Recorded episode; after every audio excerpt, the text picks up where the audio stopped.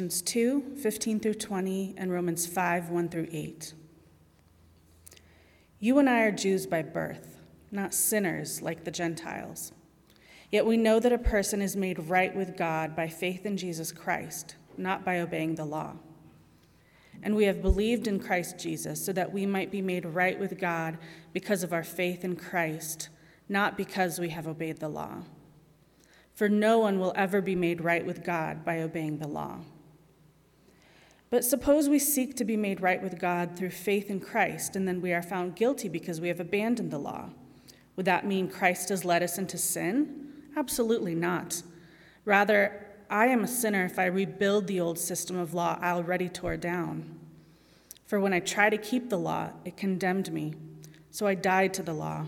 I stopped trying to meet all its requirements so that I might live for God. My old self has been crucified with Christ. It is no longer I who live, but Christ lives in me. So I live in this earthly body by trusting in the Son of God, who loved me and gave himself for me. Therefore, since we have been made right in God's sight by faith, we have peace with God because of what Jesus Christ our Lord has done for us.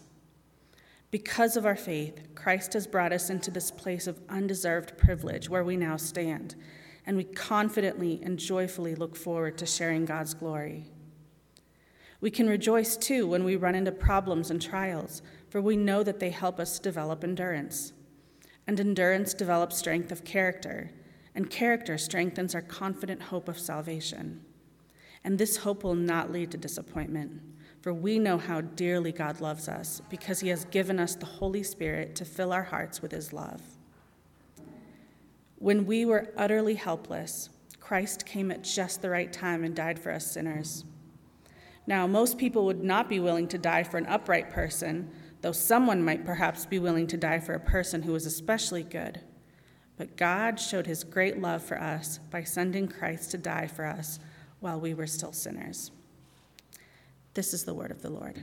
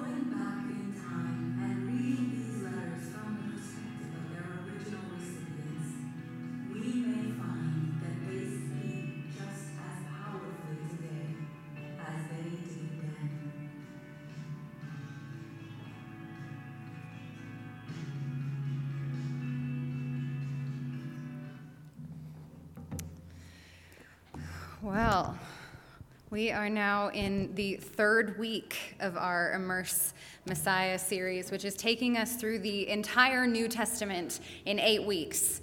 Um, and I realize that sounds like a lot, but hopefully you've already kind of gotten a glimpse in these first couple weeks of how helpful it can be to get more of that big picture, comprehensive view of the whole story because it really is a whole story, right? Rather than just ever zooming into the details. Um, I say that with a little tongue in cheek because we will zoom into the details a little bit this morning, but it's important for us to recognize that all of Scripture is truly one long story, right? And the New Testament in particular is the story of God's revelation in the person of Jesus Christ and about how he has completely upended and redeemed and redefined everything we thought we knew, down to the very core of who we are as human beings.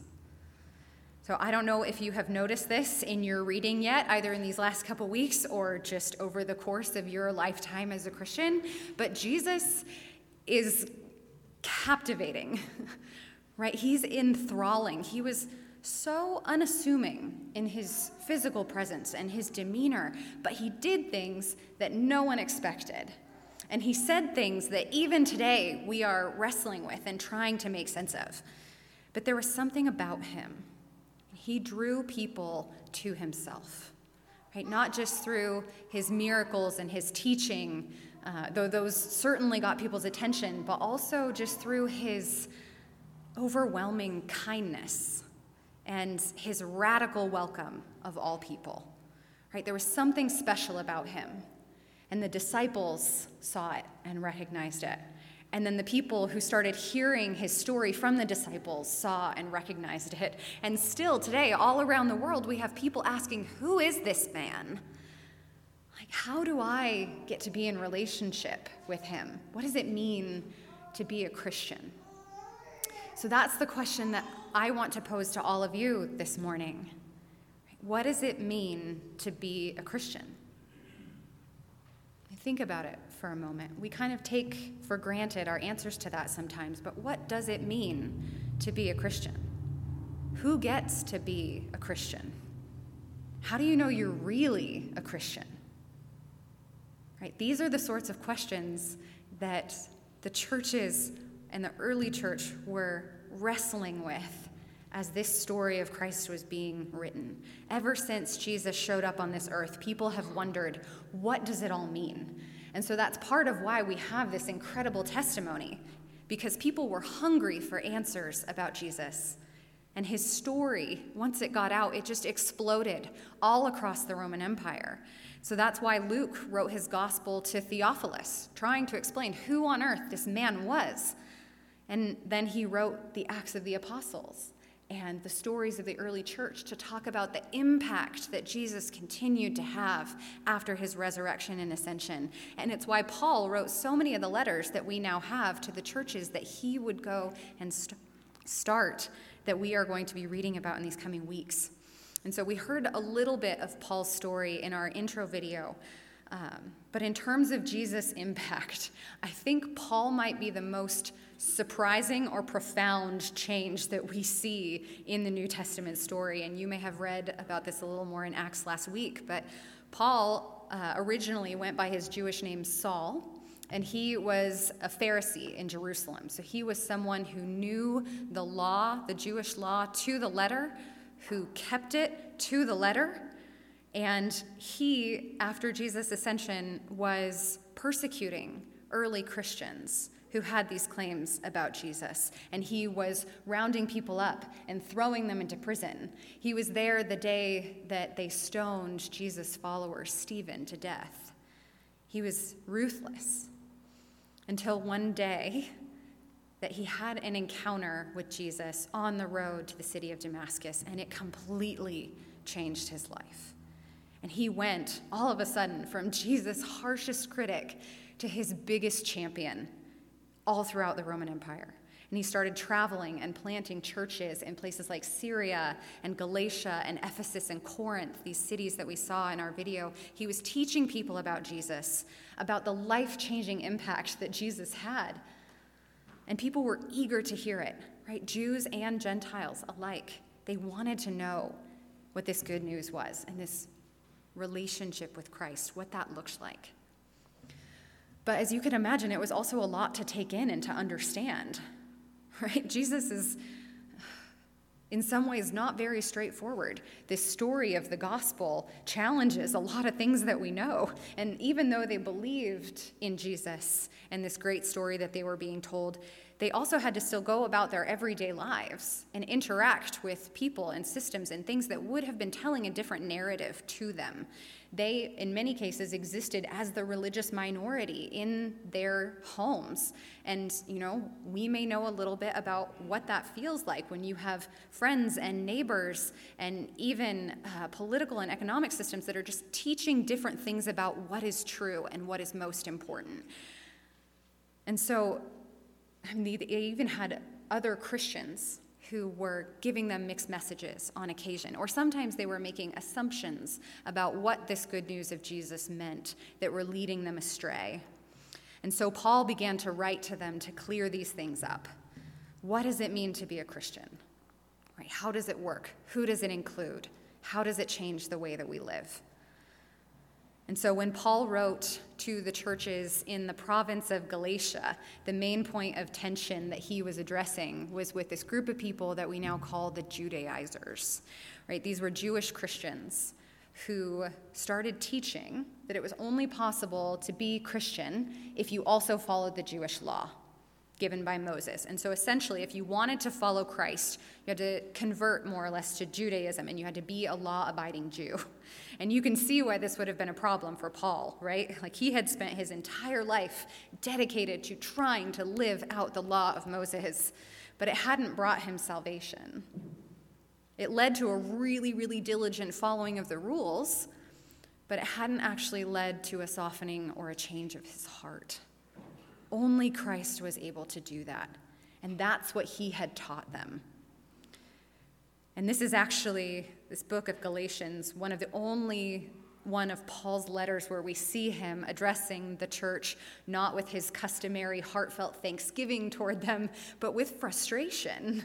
And so he opens by saying, Grace and peace to you in his greeting. But then immediately he says, I'm so shocked that you are turning away so soon from God who called you to himself through the loving mercy of Jesus Christ.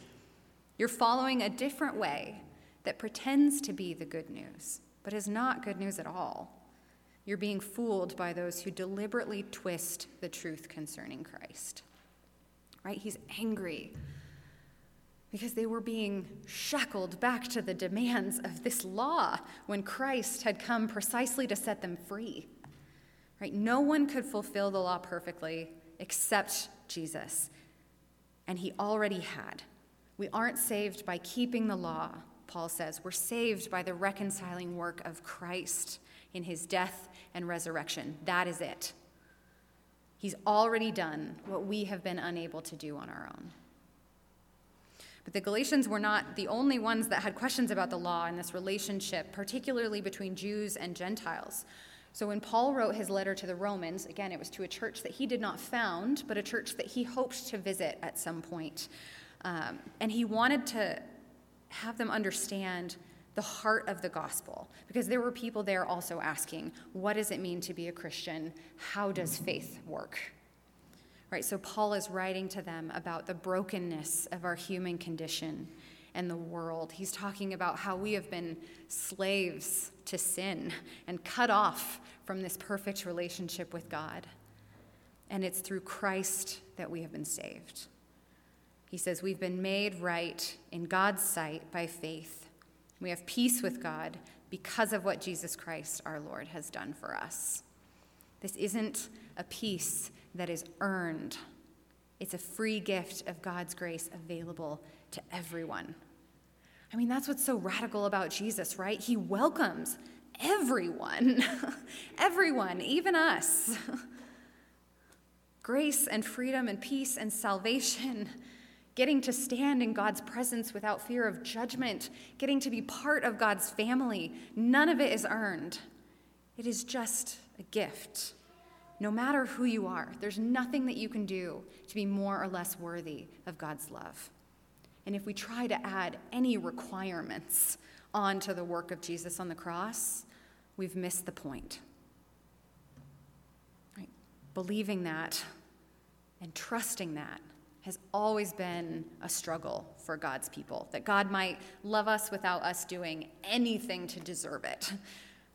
Right? We have a hard time with that. I mean, even up through the history of the church, it's been a struggle because humans are so good at trying to add our own goodness to the equation, to want to feel like we have earned God's approval. Whether we're putting expectations on ourselves or on other people, we want to say, I deserve this, I've earned this. I mean, everything else about our system says that's what you have to do, right? You have to prove yourself. And this is a completely different story. In the 16th century, there was a monk named Martin Luther who was still wrestling with this, and you may know his name. He was wrecked day and night, even as someone who was a part of the church and a priest and a monk, that he hadn't prayed enough, that he hadn't confessed enough, that he hadn't done enough to be right with God. He had been taught that God's grace in Christ by what Christ has done on the cross and his resurrection, that that allowed an infusion of grace that would uh, make space for us to be right over time if we were obedient to God. Right? Basically, he thought that God had opened the door of salvation, but that you had to make sure that you had done enough to cross the finish line. Right? And that pressure was beginning to unravel him. He started to hate this righteous God who would offer just enough grace to start the journey, but then no way of knowing if you ever actually made it. Right? We know that feeling, right? Whether it is with our spiritual lives or at work or school or with our families, there's always more that you can do. Right? There's always more than you can offer. And how do you ever know if you've done enough? It's very easy to feel like we are always falling short. But then one day, Luther read Paul's words again in his letter to the Romans. Not for the first time, he had read them before, but he read them again with fresh eyes and something clicked. Right? This wasn't about the potential of being made right with God. This was about the reality of being made right with God. And that moment started the reformation of the entire church. Luther wrote Justification is not a change in man, but the gracious declaration of God by which he pronounces righteous the sinner who in himself is not righteous. Luther started claiming that we are all sinners and saints, not one or the other, but both simultaneously. Right? It's not that God looks at us and sees someone who is trying so hard to be righteous that he says, All right, well, I suppose you're okay. Right? But that he sees us exactly as we are broken, sinful, in all of these ways that we try to hide ourselves from other people. And yet he chooses to count Christ's righteousness as our own. We are sinners by nature and saints only by the grace of God. And it's out of Luther's experience with Paul's letters that our Protestant church now has our emphasis on sola fide, which is faith alone, right? That we're saved not by our works or our obedience, but simply and entirely through faith. That was Paul's message all along. What does it mean to be a Christian? It means trusting that Jesus has already done what was necessary to make us right with God, to put us back into that perfect relationship where we are loved and accepted no matter who we are, so that we can then love and accept other people in the ways that Christ has done for us. Our salvation is freedom, and it allows us to live in the way that God intended. It's a gift that comes purely by grace through faith. But whose faith? Whose faith is it that makes salvation effective in our life? Is it my faith that makes me right with God? Do I have to have faith in order to be saved? I mean, these are questions I think we still wrestle with today. I mean, Paul seems to suggest as much when he says, if you confess with your lips that Jesus is Lord and believe in your heart that God raised him from the dead, you will be saved. But the problem is that that kind of still makes it sound like salvation is up to us, right? That faith is now the work that needs to be done in order for us to be saved, right? If it's up to me, how do I know if I have enough faith? Does it leave room for any doubt? What if I have questions about God? Something is confusing, something's not sitting right with my experience. Or what if I believe something that turns out to be wrong? That I have faith in something that's misled? Does that put my salvation in jeopardy? Can see how understanding the work of Jesus is complicated, right? I mean, as far as I can tell, we don't usually have a problem claiming or believing that we are saved or justified or made right with God, whatever the terminology we want to use is, by faith. But if someone doesn't have faith, does it mean that God doesn't actually see them with favor? Or that somehow Christ's work doesn't count for them yet? I don't actually think the church has consensus on this. it's very complicated.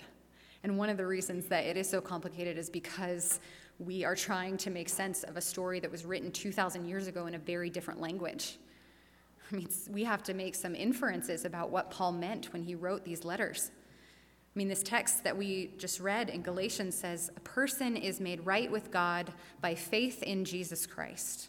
And we have believed in Christ Jesus so that we might be made right with God because of our faith in Christ. But Paul's actual expression here in the Greek is pisteos Iesu Christu. Pisteos Iesu Christu. Pisteos is faith, and Iesu Christu is Christ. But there's no word in between them, right? Nothing that clearly says faith in Christ. The only thing we have to determine the relationship between faith and Jesus Christ is the genitive case in Greek. And this is where I mentioned we'd be getting into a little bit of the details, so just bear with me for just two seconds. In the Greek language, this genitive case is used to indicate that a word is attached to something else right so somehow faith and jesus christ they belong with one another in this sentence and the genitive case can be used to show that something is the object of a preposition but often it indicates that this word is the source or the possessor of something. Right? And so all that is to say that this phrase that Paul uses, pisteos Iesu Christou, can be translated faith in Jesus Christ, or it could be translated the faith of Jesus Christ, with Christ being the source. Meaning that this verse could also be read a person is made right with God by the faith or faithfulness of Jesus Christ. It's such a minor detail, right? But you can see how it makes a huge difference. Whose faith or faithfulness is the active agent in our salvation? Is it ours or is it Christ's? Our Reformed tradition would say it's Christ's. We have the gift of life because he is faithful not because we choose to believe. In fact, this is why we baptize infants before they're old enough to have faith on their own, right? Because we believe that Christ has already made us right before God. Like it is done. And Christ then calls us to love even before we're aware of it.